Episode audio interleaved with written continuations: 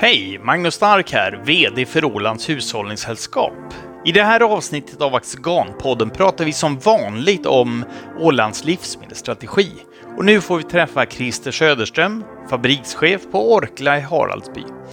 I ett projekt som kallas Hungry for Saltvik satsar man stort på biogas och cirkulär ekonomi man har bland annat fördubblat omsättningen i sin rötkammare genom att tillsätta koskit och se till att vallodlingarna vid Haga kungsgård snart kan bevattnas med miljontals liter vatten som först har använts för att tvätta potatis. Och så får vi dessutom ett tips på ett riktigt lyxigt tilltugg baserat på åländska potatischips. Så jag tycker vi drar igång nu. Häng med! Eh, ja, hej! Christer Söderström här, fabrikschef på Orklas anläggning i Haraldsby. Hej Christer och välkommen hit till det här avsnittet av Axigan-podden. Alla jordbrukare på Åland och eh, ja, de flesta ålänningar har ju en relation till Orkla eller chipsen som man säger. Alltså, men kan du berätta lite grann eh, om er nuvarande verksamhet? Någonting vi borde känna till? Ja du, jag tror ju att eh, de flesta känner till rätt mycket om eh, chipsen som du sa då. För på Åland så är vi ju fortfarande chipsen. Så är det. Det är mest den yngre generationen som eh, börjar prata om Orkla. Eh, vi är ju en verksamhet som har hållit på sedan eh, fabriken byggdes 1969. Och eh, den startade sin produktion 1970 då i en småskalig verksamhet med en liten produktionslinje av chips. Eh, producerade väl 150 kilo i timmen kanske eller någonting sånt eh, och, och, anläggningen eh, rullade väl på då en eh, par tre timmar per dag inledningsvis. Och det var ju utmaningar med att sälja de här produkterna. Det var, finska folket visste knappt vad chips var på den tiden. Nej. Så det hade sina utmaningar. Eh, jämför man det då med mot vad vi, vad vi håller på med idag där vi producerar ja, uppemot eh, 1500 kilo chips per timme i fabriken bland annat med förstås många andra andra produkter också, inte bara chips. Producerar i alla fall cirkus eh, 14 000 ton färdig produkt per år i dagsläget. Det var värst. Ja det är en hel del faktiskt. Ja, ja. Fabriken eh, eh, är ju en dag fabrik som, som eh, går eh, treskift eh, fem dagar i veckan i princip eh, hela året. Mm. Vad är det du sa? Det är chips? Ja, det är ju gratäng? Nej, ingen gratäng men det är ju chips och och så kallade extruderade produkter, alltså ostbågar då som, mm. som vi ser då, som i och för sig inte är en potatisbaserad produkt utan det är en majsbaserad produkt. Eh, och sen eh, pellets som vi säger och det är de här eh, formade produkterna i form av ringar och skruvar och, och liknande. Det är mm. den, den, kategorin som är mm. snacks. Mm. Och sen förstås då den djupfrysta maten, alltså pommes frites och mos och pyttipanna och klyftor och allting sånt och som också är det, det andra liksom stora kategorin. Marknaden, är det bara Finland? Eh, eller? Ja, det är, man kan säga uteslutande Finland. Ja, Vi har ja. viss export till Norge utav eh, några djupfrysta potatisprodukter och lite till Sverige. Men, men mm. i det stora hela så är den stora marknaden för oss det finska fastlandet då, mm. eller Finland ska vi säga. Mm. Lilla Åland och stora multinationella bolaget Or Orkla. Hur eh, går det, det är fel att säga hur går det ihop men alltså det finns liten och stor. Men hur är det att vara så liten i ett stort bolag? Ja, men vi är inte så små i Orkla. Nej. Eh, där, eh, Orkla är stort, ja. Det är också ett börsbolag. Eh, så det finns mycket regelverk om vad man får kommunicera och inte kommunicera.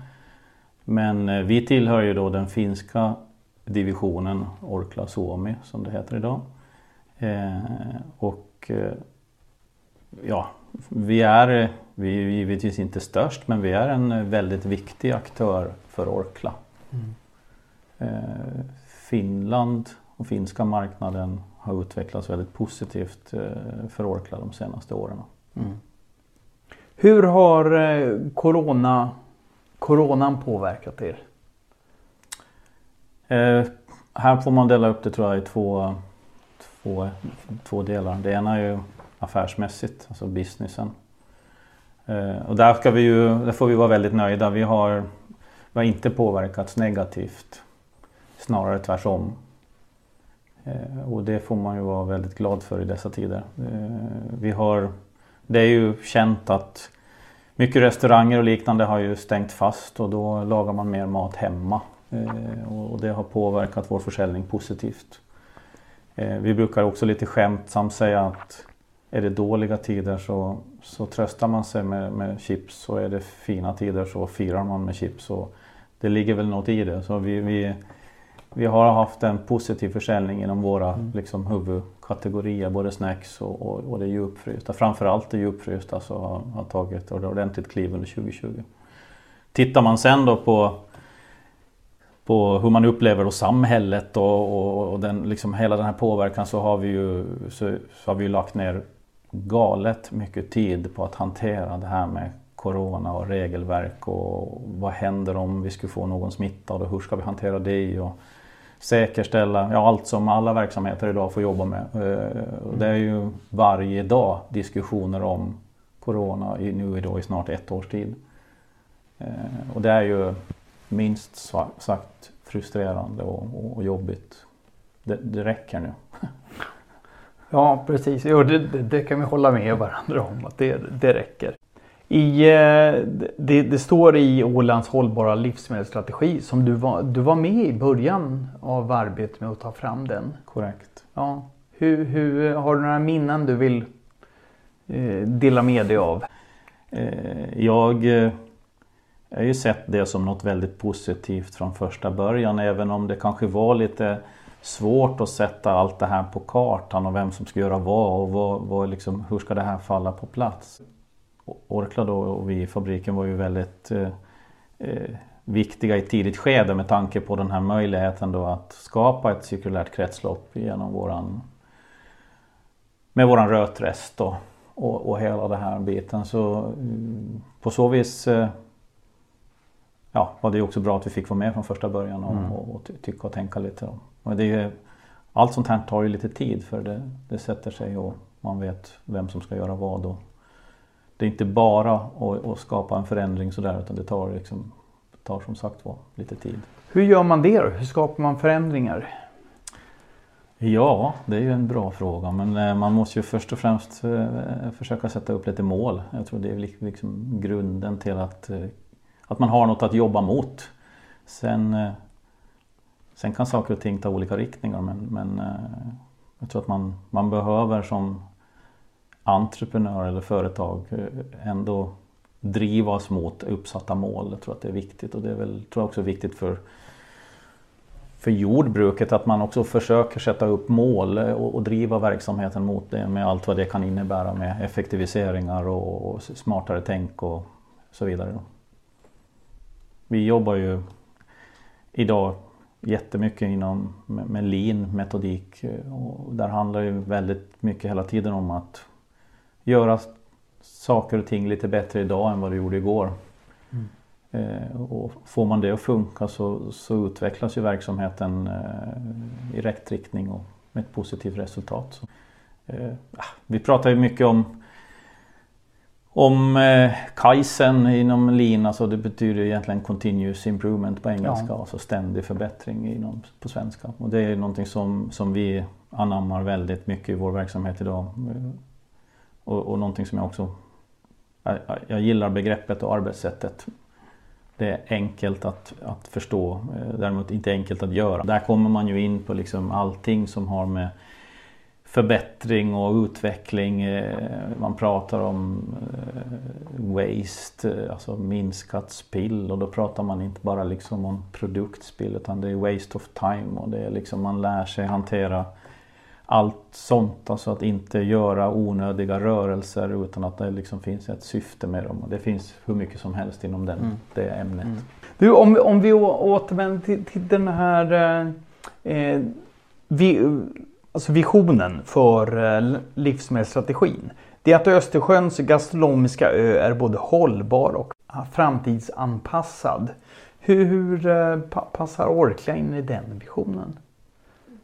Ja det där är ju ett, ett rätt så vitt begrepp skulle man kunna säga. Men jag tycker att Åland har ju en unik position och unik möjlighet när vi pratar om att göra den här förbättringsresan.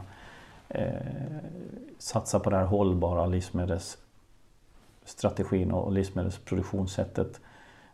Vår litenhet gör ju att vi, vi kan egentligen fånga alltihopa under ett paraply som jag tror att det är lite unikt. Jag tror att vi är, vi är lagom stora eller lagom små för att man ska kunna liksom göra någonting som är, fungerar för hela landskapet, hela ön.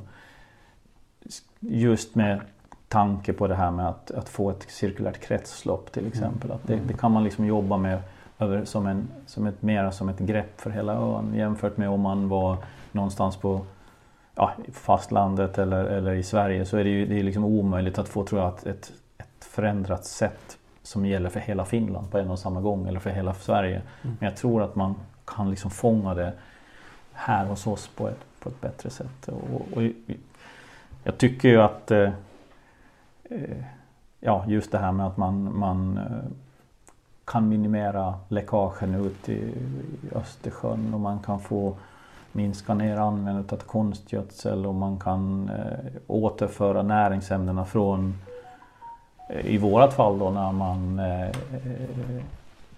är en, liksom en industri av relativt stor rang, åtminstone i åländska förhållanden mätt, så, så är ju, då känns det ju liksom fantastiskt om man kan hitta ett sätt där vi kan ta ut någonting från markerna och, och förädla det och restprodukten kan vi återföra tillbaks som näring i, till, till jordbruket i en eller annan form istället för att man då behöver gå och bara använda sig av konstgödsel. Det, det, mm. det där, ja, det gillar jag. Det, det, nu är du inne på begreppet hållbarhet här. Mm. Från, från ditt perspektiv som eh, jag vet inte, platschef var inte rätt ord men vad... Eh, ja, fabrikschef, fabrikschef är väl den officiella ja, fabrikschef. Mm. Vad är hållbarhet för dig då? Ja det är ju att eh, inte förbruka mera resurser än absolut nödvändigt. Eh, det ska jag säga är väl huvud, huvudmålet, huvudsyftet mm. och, och, och, kanske det som fångar begreppet. Vad är det för resurser du tänker på då? Ja, då tänker jag ju mm. på till exempel eh, el, vatten, eh, energi generellt. Inte släppa ut mer än absolut nödvändigt i form av sånt som belastar miljön. Mm. Där har vi ju väldigt eh, mycket mål uppsatta eh, som är liksom från Orklas sida och, som även då för, för vår egen fabrik där vi de senaste åren har jobbat väldigt aktivt och har stora projekt framledes också för att minska vårt avtryck. Ha, ha, berätta om något roligt projekt där. Ja, jag tror att ett, ett, ett av de roligaste projekten är väl eh, det som eh, de, väldigt många har liksom läst om lite i tidningarna och, och vet att vi håller på med. Det är ju just eh, vår utökade biogassatsning som egentligen är Ja, det är en, en ökad biogasproduktion men det är också samtidigt en, en, en hel förändring i processen att kunna ta vara på rötresten då alltså slammet ifrån den här eh, reningsprocessen eh, och återföra det till jordbruket som näringsämne istället för att vi som tidigare då har bara komposterat det. Mm. Och, och, med komposteringen har vi inte egentligen kunnat gjort någonting mer än att använda det som lite gräsmatsunderlag eh, när det har förmultnat. Men det här som vi satsar på nu det betyder egentligen att vi Vi har ju under många år hållit på med biogasproduktion.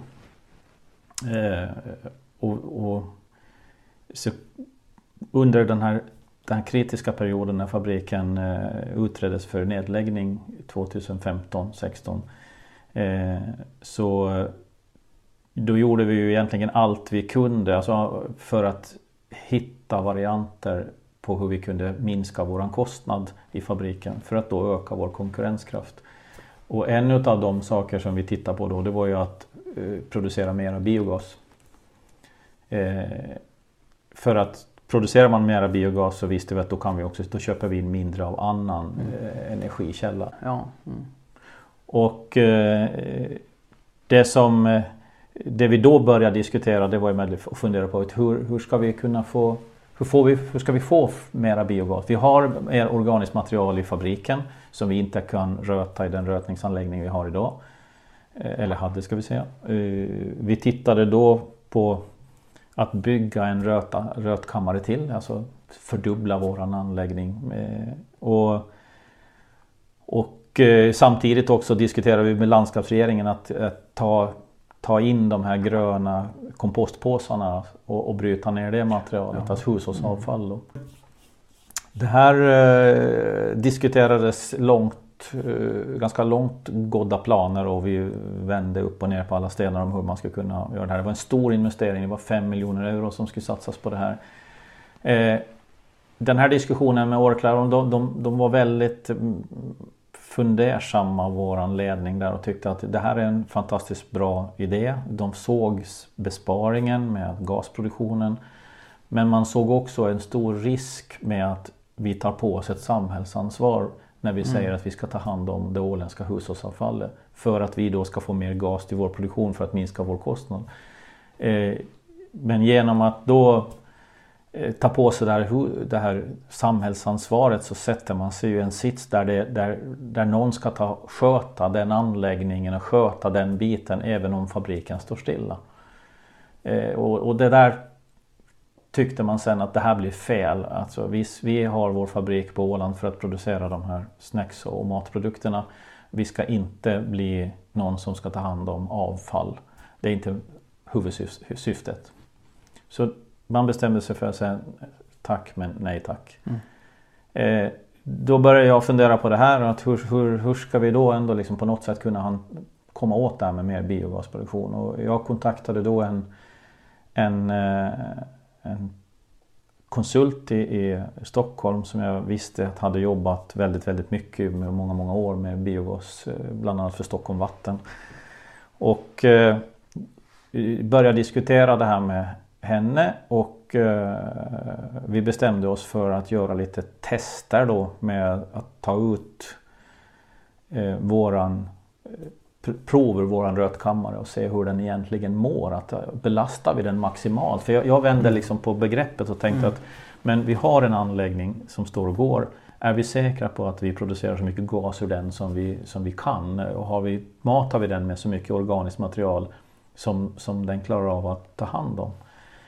Eh, eh, vi tog ut lite prover, skickade det till ett, ett forskningsanstalt i Uppsala eh, som då ganska snabbt kunde se att, att den här rötkammaren mådde inte riktigt bra. Våran process var inte riktigt eh, sund.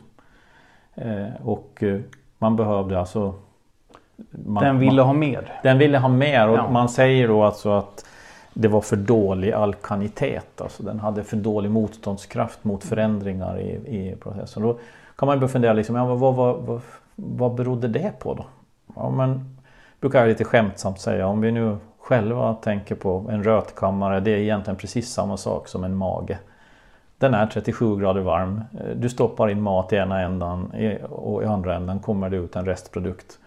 Eh, och sen stiger gasen uppåt och så det kallar vi för metangas. Vi behöver liksom inte gå in och, och närmare på jämförelser med magen men ni förstår Nej, ja. processen.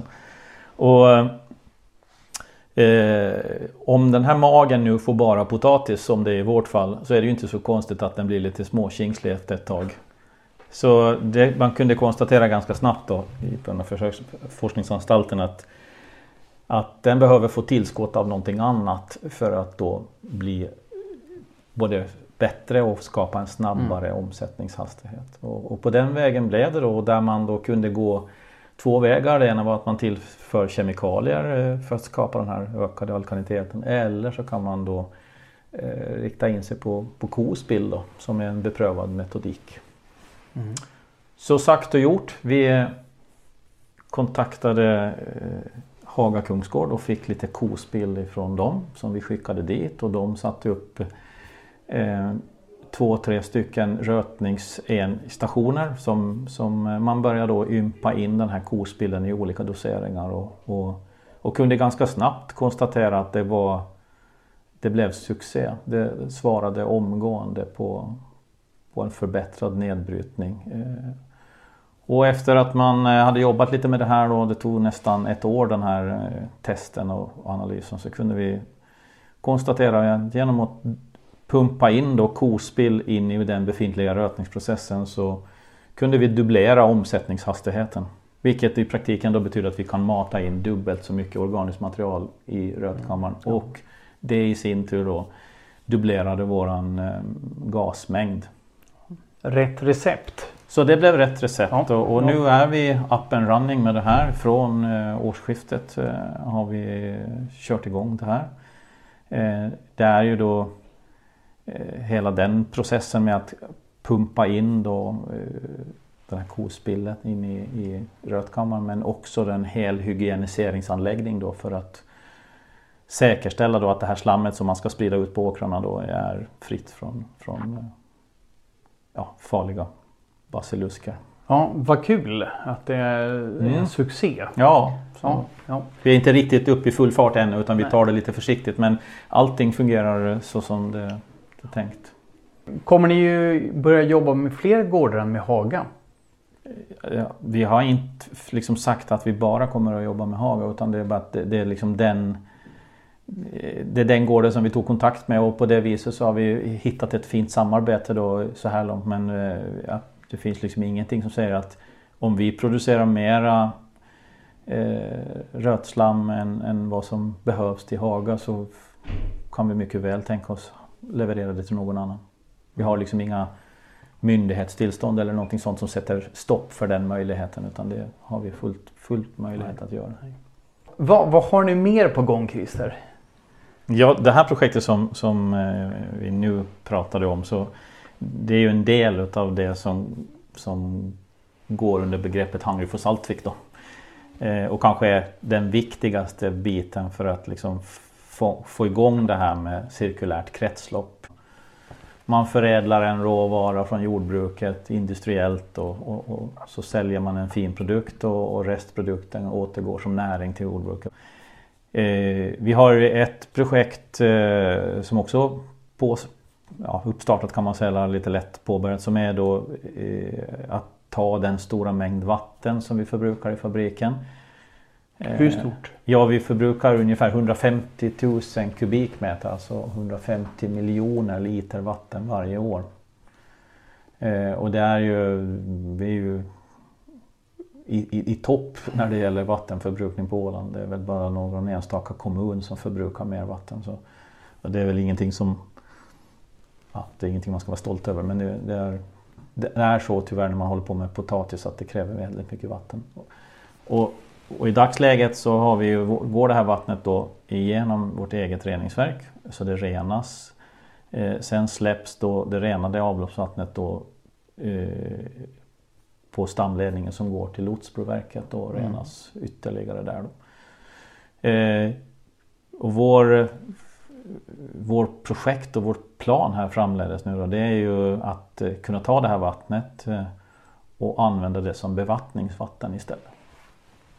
Och den här, den här eh, diskussionen startar egentligen eh, då Kristoffer från Haga eh, blev införstådd med att hur mycket vatten vi förbrukar och hur mycket vatten vi släpper ut tillbaks till Lotsbroverket per år. Och det här var ju då med, med det goda minnet han hade från hur besvärligt det var under den torra sommaren 2018 när, när man liksom såg att det finns ju faktiskt en risk för att djuren mår dåligt och man måste slakta och så liknande för att man inte har tillräckligt med, med mat på grund av att det har varit för torrt. Så han började ställa lite frågor om det där och möjligheter och, och så började vi utreda det här. Hur, hur skulle man liksom kunna tänka sig ta det här vattnet till Haga Kungsgård då i det här fallet då istället som, som har stora, stort behov. Och, och ja, nu är ju planen att, att vi ska eh, gräva ner en pumpstation i, i en bit bort från fabriken och, och, och pumpa vattnet och sjövägen då eh, till Haga Kungsgård. Och det är ett ganska speciellt projekt med en sjöledning på 10 kilometer och, och eh, en hel del automatik på vägen som ska fungera då. Men meningen är att vi ska kunna leda ut bort då kanske 100 000 kubikmeter utav de här 150 000 kubikmeterna då till en stor damm då som, som redan är byggd faktiskt uppe på Haga Kungsgård. Och använda det som bevattningsvatten så, det är bra. Jo, men vad ska ha, Haga ha vattnet till? Ja, framförallt då så är det ju att, att uh, vattna vallen då så att, att uh, man, det finns ju mycket studier som visar att uh, om man vattnar vallen eller gräset då så får man en betydligt bättre växttakt och växtfart än om man inte vattnar.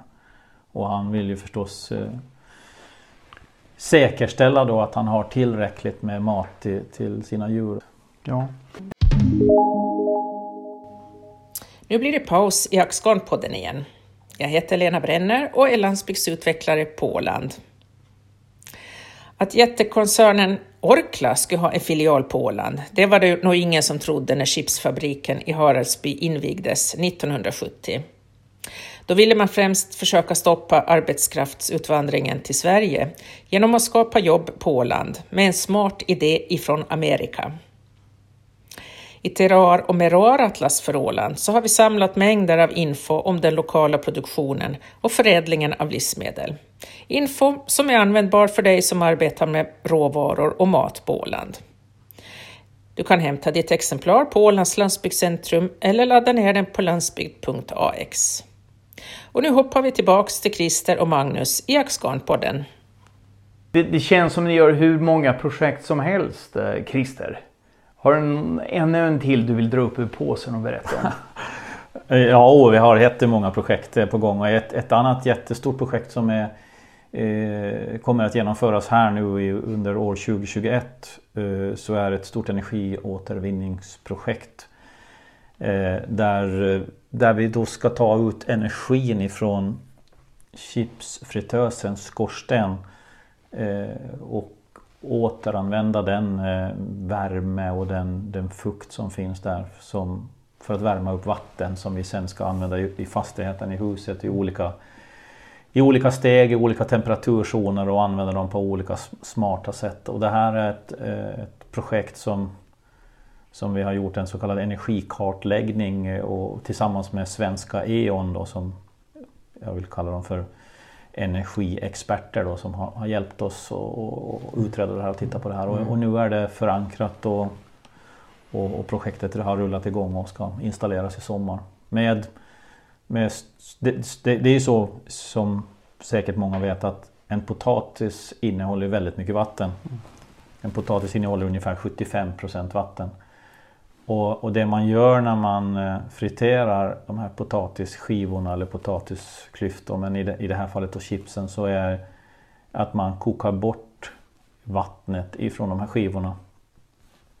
Och för det krävs det en massa energi då. Heta oljan då som de här skivorna går ner i, de ska ju liksom, det ska vara så varmt då, så att det här vattnet som finns i skivorna eh, förångas och när de förångas så stiger det upp eh, vattenånga genom skorstenen och och i dagsläget bara rakt ut i luften.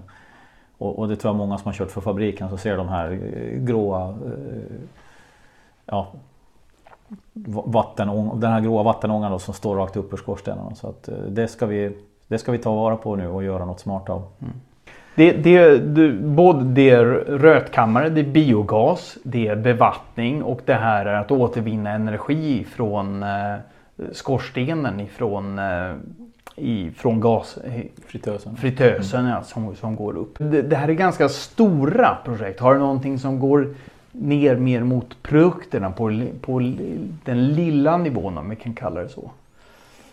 Eh, ja, det har vi. Det är ju sånt som vi nästan jobbar hela tiden med och kanske kategoriserar, inte som stora projekt utan mer som continuous improvement som jag säger. Men ja. våra våra hållbarhetsmål är ju gedigna och, och det, liksom, det kräver både stort och smått hela tiden.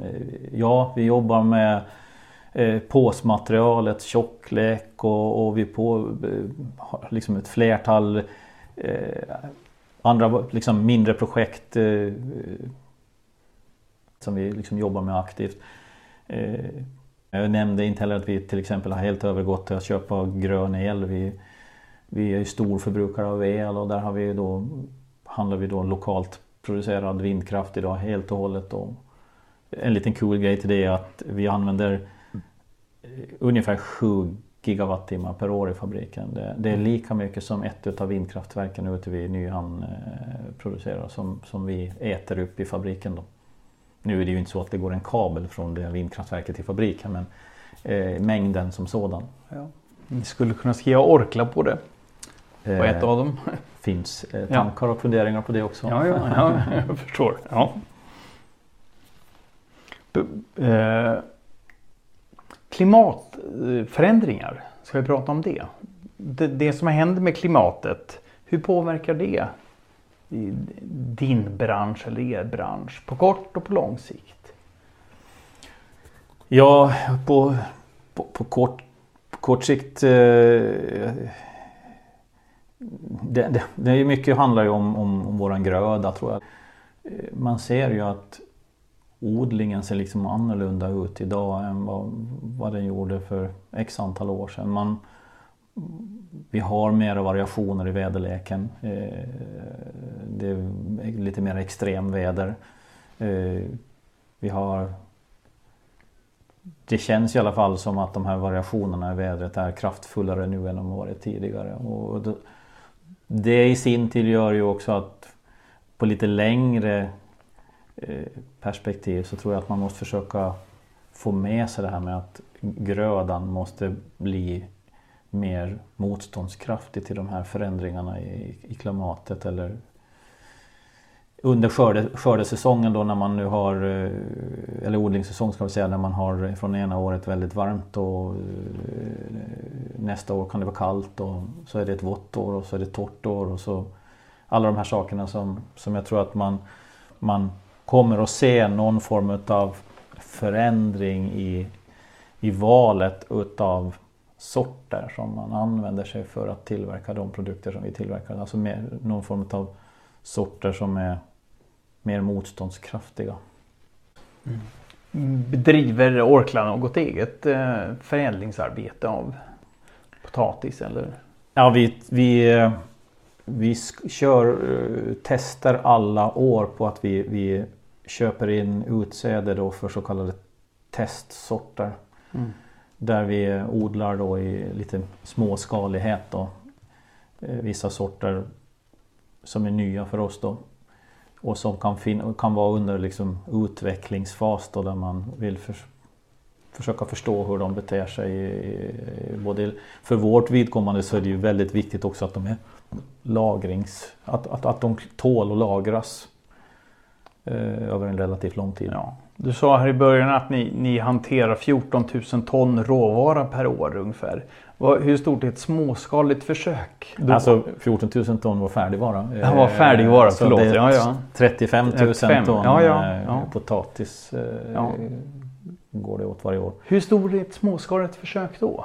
Alltså, det ja, är inte bara kan... en rad utan? Nej, en rad men det kan väl vara, jag vet inte jag exakt hur stora fält men det är ju Det kanske ger oss eh, några ton färdig, färdig potatis då. Ja. Eh, och så försöker man utvärdera och, och, se vad, hur den kan stå sig då, hur den fungerar jämfört med de stora sorterna. Vad, vad är en bra potatis Christer? Vad har den för egenskaper? Det beror ju först och främst vad den ska användas till men, men om vi nu om vi först och främst pratar om en potatis som ska användas till chips eh, så vill man ju att den eh, ska vara eh, rund och, och fin i sin form. Tar man en potatis som ska användas till pommes frites så då kanske man vill ha den lite mer avlång så man får lite längre stavar. Eh, så det är väl liksom den, de här kategorierna som man försöker eh, definiera liksom vad, vilken är bra till vad. Sen finns det ju förstås många andra saker. Vi var inne på det här med lagrings, eh, alltså motståndskraft vid, lagring. Man, chipspotatisen till exempel får ju inte eh, skapa för mycket socker socker, i att den bygger upp socker i sig själv. Eh, då blir den väldigt, eh, har den lätt att bli brun när du friterar den och det vill man inte ha. Så det finns lite sådana karaktärer då som, som man behöver ha med sig i valet. Då. Och det här finns det då ja, kända sorter som, som hanterar det här ganska bra och det är väl det man försöker skapa och, och nå då med nya sorter också. Hur jobbar ni med hållbarhet med era odlare?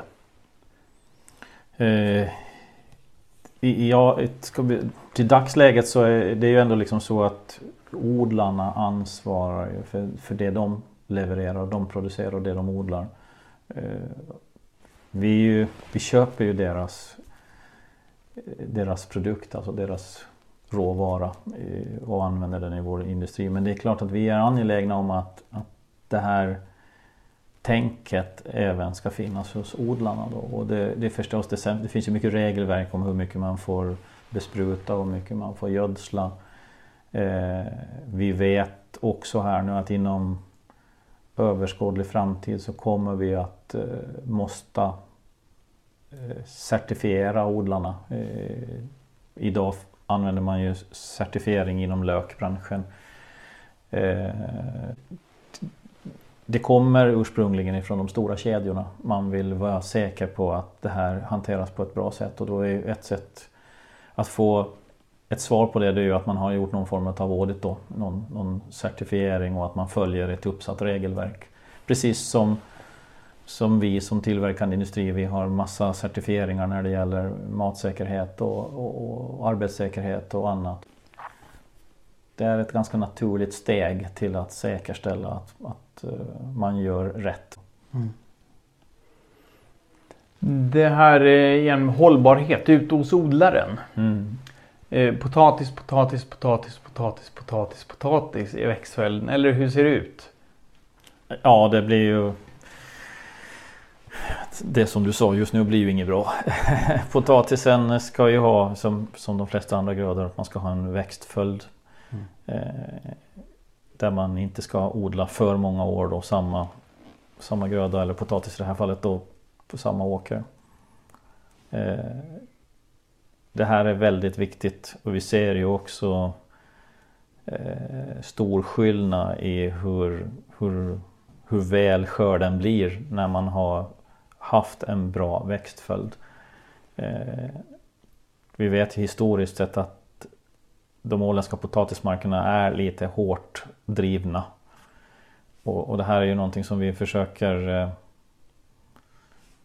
jobba med eller uppmana odlarna verkligen liksom till att försöka hitta en, en bra lösning. Och, och, det är ju lite så idag också att vi, vi odlar Ja, vi, vi hämtar ungefär 21 000 ton potatis. Eh, ja, säg då mellan 20 och 22 000 ton färdig vara ifrån våra åländska odlare mm. per år. Eh, vårt behov 2021 ligger väl ungefär på 35 000 ton potatis. Vi växer varje år med x antal procent. Och eh, det kommer sannolikt inte till, om det, om det nu allt går som, som vi vill och som vi planerar så kommer vi snart att vara uppe på 40 000 ton potatis per år. Eh, det betyder egentligen att vi den halva mängden utav den potatis vi förbrukar i fabriken mm. kommer från den åländska bonden. Och, och jag tror inte ens Jag tror inte att vi ska och jag tror inte att vi vill eh, driva det hårdare. Att eh, vi ska ha större volym från den åländska bonden. Jag tror att vi, vi är på en nivå nu som är ganska bra just för att kunna hantera det här med växtföljd och, och, och skapa lönsamhet för de, för de odlare som, som levererar till oss. Vilket är en grundförutsättning för existens. Mm. Annars det låter ju sånt som det finns utrymme där. Kan man hantera växtföljderna och eh, alltså vara duktig med bevattning och eh, byta mark kanske så, så finns det ändå utrymme för eh fler potatisodlare. Absolut. Ja, ja. Och det, det, där är ju, jag hoppas att, att man tolkar mitt uttalande på rätt sätt. Det är inte så att mm. vi inte vill köpa Nej. åländsk potatis, utan tvärtom. Det, det vill mm. vi ju givetvis. Mm. Eh, men det förutsätter i sådana fall att man får en större skörd per hektar. Ja. Jo, nej men så lyssnar jag på det också. Det här att för, det, för den som är duktig. eh, Ett hektar kan ju ge 35 ton men det kan också ge 50 ton. Eh, Sån skillnad kan det vara. Absolut. Ja. Mm, ja. Eh, var, varifrån kommer resten av potatisen? Den mesta tillskottet kommer från, från finska fastlandet. Eh, När det gäller det, det djupfrysta potatis så är det bara finsk potatis. eh, Och, och när det gäller chipspotatisen så är vi, där vi är tvungna att späda på med potatis från, från ja, Danmark där är före potatisen är brukbar och är, kan förädlas här uppe hos oss. Och sen kommer det från södra Sverige och, och sen tar vi den åländska eller finska potatisen. När du pratar om potatis här och råvara. fin- Finns det någonting som utmärker den åländska potatisråvaran? Markerna som, som man odlar på på Åland är ju, är ju gammal sjöbotten och det, det har man ju alltid sagt att eh, potatisen är av ytterst bra kvalitet med, med god smak och liknande eftersom man odlar i en mineral halt, en, en, en mark då med höga mineralhalter som hänför sig då till den tid det var sjöbotten. Eh, sen eh, om, om det är någon som i själva verket kan skilja liksom på om potatisen kommer från Åland eller om den kommer från fastlandet eller Ja, det, det vågar man inte ge mig in på riktigt att diskutera. Men, men eh, vi är i alla fall stolta över den åländska potatisen. Så, eh, Bryr den finske konsumenten sig om Åland när den tar sina köpbeslut? Ska jag vara ärlig så tror jag eh, inte när det gäller vad, inköp av liksom en potatisbaserad produkt. Jag tror att man är mycket mer fokuserad på att det är en inhemsk producerad eh, chips eller pommes frites. Eller det vet vi att det har stor betydelse. Man ska också ha klart för sig att 99,9 procent eller kanske ännu mer utav allt vi producerar går ju liksom till, till finska fastlandet. Det är liksom bara en liten, liten, liten skärva som stannar på Åland. Så den åländska marknaden för våra liksom försäljning är inte, den är inte jätteviktig. Eh, Däremot är ju vi väldigt, väldigt stolta över att kunna ha en, en, eh, en produktion av den här kalibern på Åland.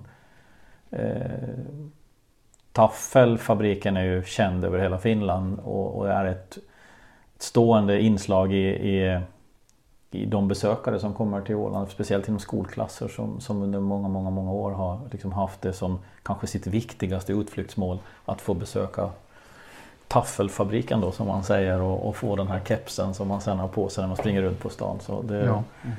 det, den, den är viktig. Så det, jag skulle säga att eh, det är inte eh, intressant att flagga med den åländska flaggan på våra påsar. Eh, det ska vi vara ärliga och säga. Men, men det är väldigt viktigt att det är en inhemsk produktion. På, på konsumentsidan, det, fin, det finns ett antal konsumenttrender som, som sätter agendan eller driver det området. Är det några som är särskilt viktiga för Orklas del? Orkla Haraldsbys del? alltså. Ja, ja, mm. jag, jag tycker ju att ja, vi som producerar för den liksom finska marknaden framförallt så är det, måste vi liksom Vi ska ju producera det som, som kunden efterfrågar och som, som man vill ha. Och, och vi ser ju helt klart alltså att man, man har de senaste åren blivit mycket mer internationell. Eh, man är mer Man har, man har rest mera, man har sett eh, trender. Eh, Man har säkert varit väldigt mycket till, eh, på semestrar till olika länder i Thailand, Spanien, Italien, ja, USA, överallt. Det där tycker vi ändå att vi ser idag en viss eh, ett intresse av mer kryddstarka produkter till exempel än, än vad vi tidigare har kunnat liksom tagit fram och, och, och fått någon efterfrågan på. Eh, man, eh, man ser idag ett mer internationellt mönster i, i de produkter som man eftersträvar att få tag i. Ja. Du pratar om kryddstark mat, det är nya trender. Men hur, hur jobbar ni med att ta fram nya produkter? Hur ser produktutvecklingen ut? Ja, den, den går ju förstås mycket på... Vi har ju personer hos oss som bara jobbar med att, att uh, försöka hitta nya smaker som är utav intresse. Uh, grundfilosofin är ju att det ska vara gott. Är det liksom inte gott så är det liksom dumt att ta fram. Och, och vissa smaker kan ju bli för mycket spjutspets. Eh, de ska vi inte heller satsa på. Eh, för då vet vi att mängden människor som köper dem, även om de människor som köper dem kommer att älska dem, så är det så liten del så det, liksom, det går liksom inte att ha en industriell produktion av en sån litet smalt segment. Så det gäller att hitta liksom smaker som är breda eh, men ändå nya. Har ni det utvecklingsköket i, här i Haraldsby eller är det i Finland eller i nej, nej, det är, centralt? Eller? Nej, det är Haraldsby. Ja. Eh, sen är vi ju Sen har vi ju flera verksamheter i Orkla som, som jobbar med samma typer av kategorier. Vi har ju liksom fabriker i Sverige och i Norge och i Danmark mm. och Baltikum. Och, och det, där försöker vi ju titta på varandra eh, och, och, och liksom, har någon kommit på en produkt som, som fungerar bra i, ja, låt oss säga i, i, Sverige så kanske man kan lyfta över den smaken, modifiera den lite för den finska marknaden. Och, och, så har man ganska snabbt då en ny produkt. Sen ska man ju mäta då att produkter som, som fungerar jättebra i Norge fungerar inte alls i Finland. Eh, och vice versa. Produkter som fungerar jättebra i Sverige fungerar inte i Norge. Trots att vi ändå bor så nära varandra. Har du något exempel? Ja, paprika är till exempel en sort eh, som är jättestor i, i Norge. Det är väl den största smaken. Eh, fungerar inte speciellt bra i Finland. Eh, inte ens i Sverige. För att ni, ni skulle bli ännu mer konkurrenskraftiga här på eh, Åland. Vad krävs det för yttre omständigheter som skulle kunna ändras för att göra det? Eh, knepig fråga. Alltså om man... Det som vi kämpar med ska jag säga på Åland eh, och som också är allmänt känt det är ju att vi har eh, vi har för höga kostnader på vatten, avlopp och el. Eh, och, och, det här är ju någonting som liksom Ja, det, det begränsar ju oss i, i, Vi ska ju vara lika konkurrenskraftiga som om verksamheten skulle vara i, på svenska sidan eller om den skulle vara i Nådendal. Och just nu är inte industrin det på grund av våra höga kostnader för, för de här fundamentala sakerna som du måste ha för att ha en verksamhet. Eh, el, vatten och avlopp. Och, och det tror jag liksom, det här vet jag ju att politikerna är väl medvetna om och jag tror att det här är någonting som är, det bara måste lösas över tid annars kommer, eh, finns det en risk att ett antal industrier inte blir konkurrenskraftiga. Och, och, speciellt när man är i en koncern där du har motsvarande verksamheter eh, runt omkring dig där du blir liksom jämförd med kostnader hela tiden. Eh, där är det jätte, jätteviktigt. Så det där är, det, det är väl en sak som jag tycker att är viktig för att säkerställa att vår konkurrenskraft är där den är idag men även om många, många år. Livscykeln på eh, anläggningen här, hur ser den ut? Är, den, eh, är, det, är det kontinuerliga investeringar eller måste allting rivas ut om fem år och sättas in nytt? Eller hur, hur fungerar det industriellt? Nej, den är, det är ju nog hela tiden förbättringar och, och det ska vi säga att vi har investerat eh, galet mycket pengar i, i fabriken de senaste, eh, alltså jag skulle vilja säga tio åren men framförallt de här sista fem åren. Vi, det är stora pengar vi sätter varje år. Både på, på fastigheten och fabriken i sin helhet. Den har aldrig varit i bättre skick än vad den är nu. Men även då i installation av nya effektivare linjer. Där då förstås eh, energianvändandet, vattenanvändandet och sånt ska vara bättre. Gå mindre åt per producerad eh, kilo produkt än vad vi har varit tidigare. Så det är liksom Det är mål som vi har uppsatt alltid när vi gör våra investeringar. Men, men vi, det är ju flera miljoner vi investerar varje år nu i fabriken och, och det har vi gjort under lång tid. Så mm. Fabriken mår bra, eh, den är effektiv eh, och vi är vi är starka som vi är nu men man kan aldrig någonsin få luta sig tillbaks utan som jag sa inledningsvis eh, Continue improvement, väldigt väldigt viktigt. Var dag är en dag av lärdom och utveckling. Mm det finns ju en extrapriskultur. Det är handeln som har drivit på för den. Konsumenterna har blivit vana vid den. Men hur förhåller ni er till den eh, extrapriskulturen Christer? Oh, nu är inte jag någon eh, riktigt expert på, på den här försäljningsbiten men, men det är ju ett eh, Jag tänkte säga ett litet dilemma. Eh, det, handelns och egna varumärken, alltså Private Label har ju, eh, har ju under många år haft uppgiften till att driva ner priserna och att eh, hela tiden komma med någon extra priser och det där har ju förstås eh, dragit med sig att de här varumärkesleverantörerna också blir eh, eh får kampanja då stundtals. Eh, och det är, väl, det är väl någonting som är här för att stanna. Tyvärr ska jag vilja tillägga. Eh, för det, det, drabbar ju liksom producenten och, och ja, odlarna i, i sista ändan som, som får ta smällen. Eh, svårt, att, svårt att komma ifrån det där. Jag, jag, tror att vi kommer åtminstone med våra varumärken. Vi är marknadsledare idag. Eh, vi har en stark position. Vi behöver liksom inte prisa ut oss för att liksom få, få plats i handeln. Handeln är beroende av oss och vi förstås av dem. Eh, men vi har en stark position eh, och det hjälper oss lite i det här kriget i alla fall. Vi behöver liksom inte blotta oss fullständigt. Eh, likväl som vi vet också att vi kommer aldrig någonsin att vara billigast. Jag hoppas att konsumenten väljer våra produkter av andra orsaker än pris. Mm. Ja. Vi återvänder till hållbarhetsfrågan. Ni, ni har ju utmaningen att vara hållbara ur ett Orkla-perspektiv men i det stora, men också ur ett lite mindre Haraldsby-perspektiv, ett Ålandsperspektiv, Saltvik. Hur, hur får du ihop de bilderna?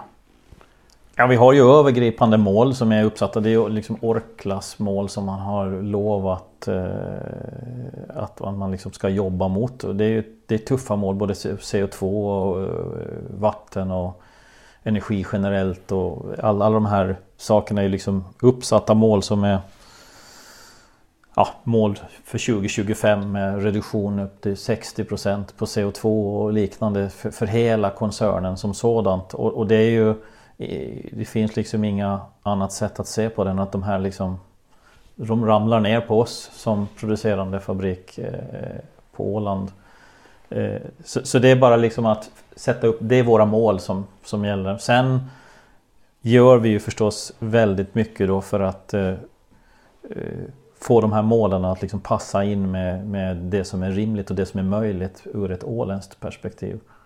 Eh, och jag tycker vi har lyckats ganska bra hit och vi har mycket, många goda, eller hittills, vi har många goda projekt som går i den här linjen fortsättningsvis. Vi jobbar ju väldigt aktivt med, med vattenbesparingsåtgärder. Varje maskin som, som sätts in idag ska använda mindre vatten än tidigare och har massa spännande projekt även där. Nu idag under det här avsnittet så sitter vi i lokalerna ute på Landsbygdscentrum. Men när vi ses om tio år och knatar runt ute på anläggningen i Haraldsby. Vad, vad, vad, kommer du särskilt att peka på som gör dig extra stolt? Jag tror fortfarande att jag, eh, jag tror att vi kommer att eh, se en fabrik som är väldigt eh, långt god när det gäller användandet av våra resurser. Eh, jag tror fortfarande på expansion av, av biogasanvändandet. Eh, det brinner jag för. Eh, jag tycker det är, det är fantastiskt att kunna få ut energi ur en, ur en restprodukt ur produktionen och det, det är någonting som, som jag personligen är intresserad av och, och, och det är väl, jag vet att den, den, unika möjlighet vi har i Haraldsby genom att vi har ett eget processavloppsreningsverk. Det är inte så många fabriker som har det. Så är det också ett stort intresse att följa med ifrån Orklas De har, det har varit väldigt stort intresse för vårat, eh, vårat biogasprojekt som vi har byggt nu. Och, och jag är ganska övertygad om att den typen utav projekt skapar ringar på vattnet även inom Orkla. Mm. Och, och, det tror jag att vi kommer att gå runt och titta på du och jag om tio år ja. och se hur det har utvecklats. Låter kul. Inför helgen här, Christer, när, jag ska ta och laga mat. Har du något tips på en eh, helgmiddag med någonting med utgångspunkt ifrån era produkter som man kan ta och piffa till? Ja, jag skulle, då ska jag faktiskt, eh, kanske inte som en hel rätt. Men jag tycker när dina gäster kommer så ska du ha hemma en påse eh, slät saltad herrgårdschips. Eh, du ska ha lite crème fraîche och lite löjrom. Eh, och så ska du servera crème fraîchen med lite löjrom på eller du kan också ta smetana. Och så ska du ta den här chipsen som, som en skopa och så ska du äta det här med andakt, gärna med ett glas bubbel till som förrätt. Och, och jag lovar att dina besökare kommer att eh, vara nöjda med det du bjuder. Ja, då med det tackar vi Christer Söderström, fabrikschef på Chipsen i Haraldsby för att du ville komma hit till Axgan-podden och prata åländsk livsmedelsstrategi med oss idag. Tack så mycket Christer! Tack själva!